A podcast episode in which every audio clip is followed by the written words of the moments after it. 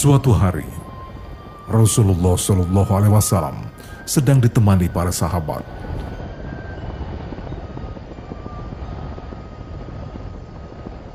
Tiba-tiba lewat jenazah yang sedang diantar menuju pemakaman. Rasulullah kemudian berdiri, seperti memberi hormat. Salah seorang sahabat menyampaikan pada Rasulullah Shallallahu Alaihi Wasallam, jenazah itu orang Yahudi, sehingga tak pantas mendapat penghormatan. Namun Nabi Muhammad Shallallahu Alaihi Wasallam balik bertanya, bukankah ia juga manusia?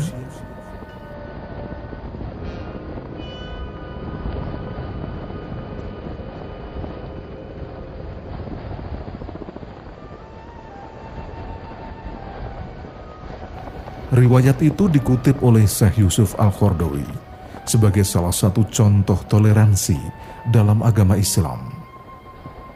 Toleransi adalah sikap menghormati dan menghargai adanya perbedaan, baik pendapat, pemikiran, agama, dan adat istiadat atau budaya.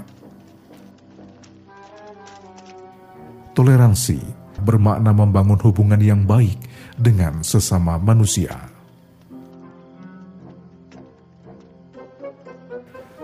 Dalam kitab suci Al-Quran ditemukan banyak contoh tentang toleransi. Dalam konteks keluarga, jika kedua orang tua kita menyuruh kepada kemusyrikan, kita tidak boleh mematuhi. Karena Islam tiada kepatuhan kepada makhluk apabila durhaka pada sang Khalik. Namun kita tetap diminta membina hubungan baik dengan kedua orang tua.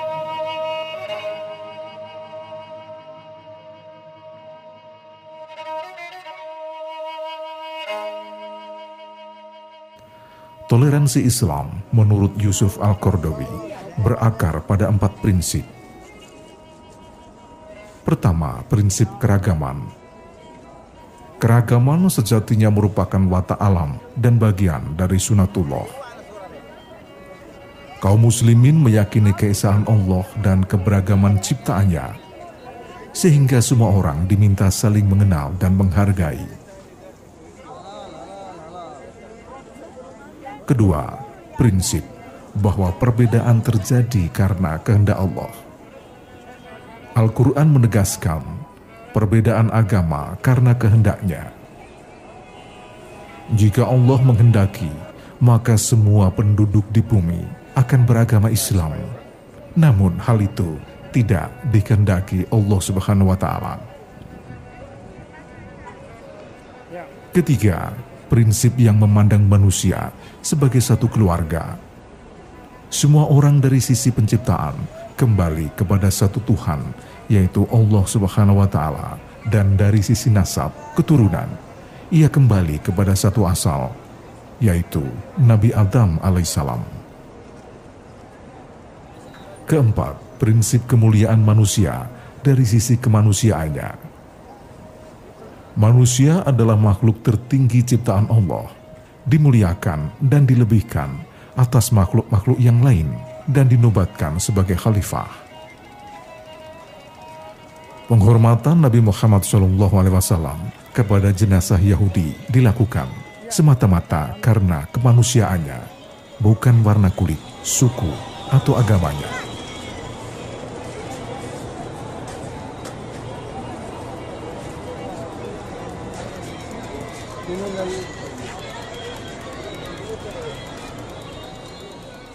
Para sejarawan Barat yang menghormati kebenaran telah mengakui dan menyanjung kenyataan yang terjadi selama masa kejayaan Islam.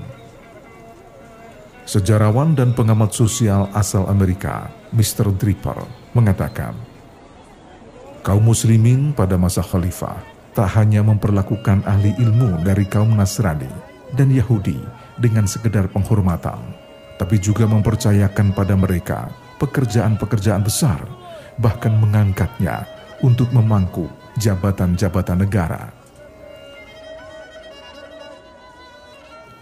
Khalifah Harun al-Rasyid misalnya memberi amanat pada Hanan bin Maswaih untuk mengawasi seluruh sekolah tanpa memandang negara asal dan agamanya, tapi hanya melihat kemampuan dan kedudukan serta ilmu yang dimiliki.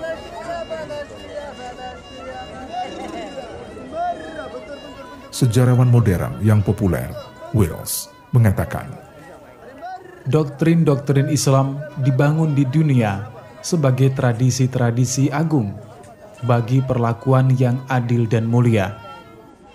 Doktrin-doktrin itu meniupkan ke dalam diri manusia roh, kedermawanan, dan kemurahan di samping mudah dilaksanakan dan mempunyai ciri kemanusiaan yang agung. Doktrin-doktrin Islam membentuk masyarakat yang di dalamnya jarang terdapat kelaliman dan kebengisan, seperti yang ada dalam masyarakat lain yang mendahulunya. Islam penuh dengan roh kasih sayang, persaudaraan, dan kemurahan. Sementara itu, Sir Marxis menggambarkan kekaisaran Islam pada masa Harun al-Rasyid. Dan ia berkata, Orang-orang Nasrani, Paganis, Yahudi, dan Muslim selalu bekerja sama dalam mengabdi kepada pemerintahan. Agama Islam tidak pernah ikut campur terhadap kelakuan para penyair dan penyanyi. Levi Provençal dalam bukunya Spanyol Islam Abad ke-10 mengatakan, Juru tulis kebanyakan adalah orang Nasrani atau Yahudi jabatan-jabatan negara ada beberapa di antaranya yang dipegang oleh mereka. Mereka bekerja untuk negara dalam tugas-tugas administratif dan kemiliteran. Di antara orang-orang Yahudi, ada yang mewakili khalifah sebagai duta ke negara-negara Eropa Barat.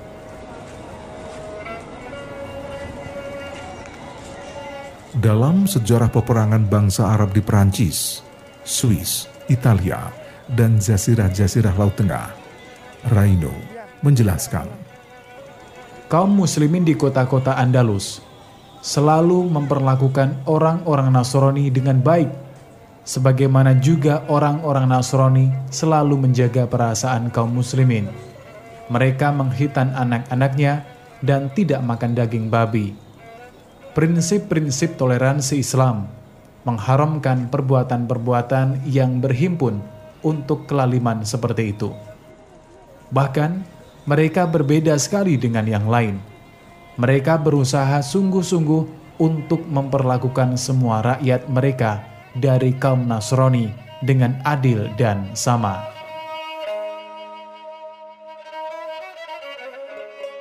Setelah penaklukan Mesir, kelompok Yakibah memanfaatkan kesempatan tumbangnya kekuasaan Bizantium untuk merampas gereja-gereja kaum ortodoks.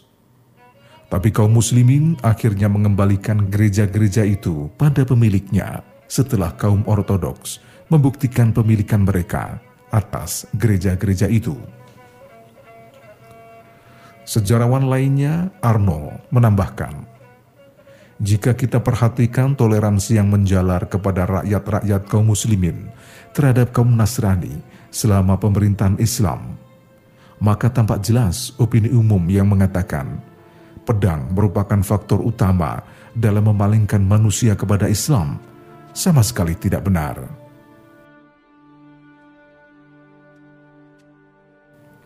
Klaim dari sejumlah sejarawan dan pakar ilmu sosial memaparkan bukti toleransi keagamaan dalam peradaban Islam, menolak fitnah orang-orang Barat yang menentang sejarah Islam dan sering mengatakan kaum muslimin adalah orang-orang kejam dan memaksa manusia agar memeluk agamanya, serta memperlakukan orang-orang non-muslim dengan segala penghinaan dan penindasan.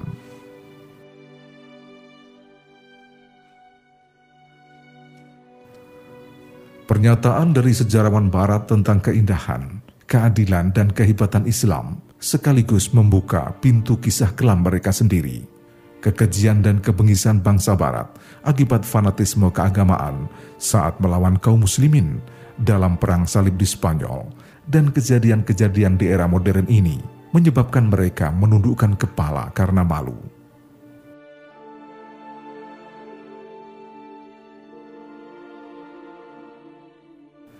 Pembantaian Katolik dan Protestan, khususnya pembantaian San Bartolomeus, perang-perang keagamaan yang dilancarkan kepausan terhadap bangsa-bangsa Eropa yang menentangnya, serta tragedi-tragedi mahkamah penyelidik di abad-abad pertengahan menjadi bukti yang tak terbantahkan. Orang-orang Barat sangat keras kefanatikan dan kedengkiannya terhadap orang-orang yang berbeda pendapat dan akidah dengannya, meski orang-orang itu dari keturunan kaum mereka sendiri.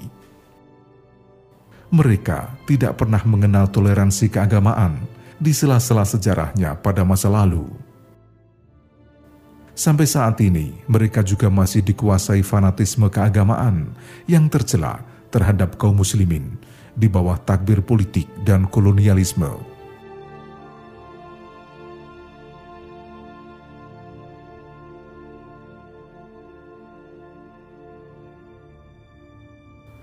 Kepala Uskup Anatokia, Michael Yang Agung, yang hidup pada paruh kedua abad ke-12, berbicara tentang toleransi kaum muslimin dan penindasan Romawi terhadap gereja-gereja timur. Inilah sebabnya mengapa Tuhan yang maha pembalas, yang unik dengan kekuatan dan keperkasaan, dan yang memindah-mindahkan kekuasaan manusia sesuai dengan kehendaknya. Kemudian, memberikannya kepada yang dikehendaki, serta mengangkat orang-orang yang hina ketika melihat kejahatan-kejahatan Romawi yang mengandalkan kekuatan, merampas gereja-gereja kita, dan menjarah biara-biara kita dikuasai semua, serta menyiksa kita tanpa belas kasihan. Tuhan mengirimkan putra-putra Ismail dari wilayah Jazirah Arab untuk membebaskan kita dari cengkeraman Romawi. Benar, setelah kita menanggung kerugian akibat terampasnya gereja-gereja Katolik dari tangan mereka, kita diserahkan kepada penduduk gereja-gereja itu masih di tangan mereka.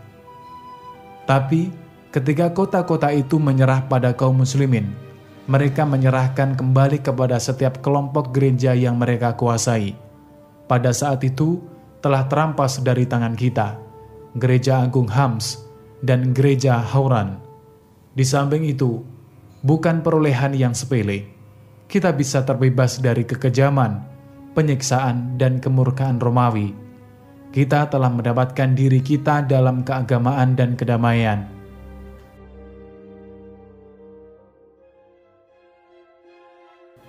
Sejarawan Barat terkenal lainnya, Gustave Le Bon, menambahkan, belum pernah umat-umat mengenal penakluk-penakluk yang pengasih dan murah hati seperti kaum muslimin atau agama yang toleran seperti agama mereka.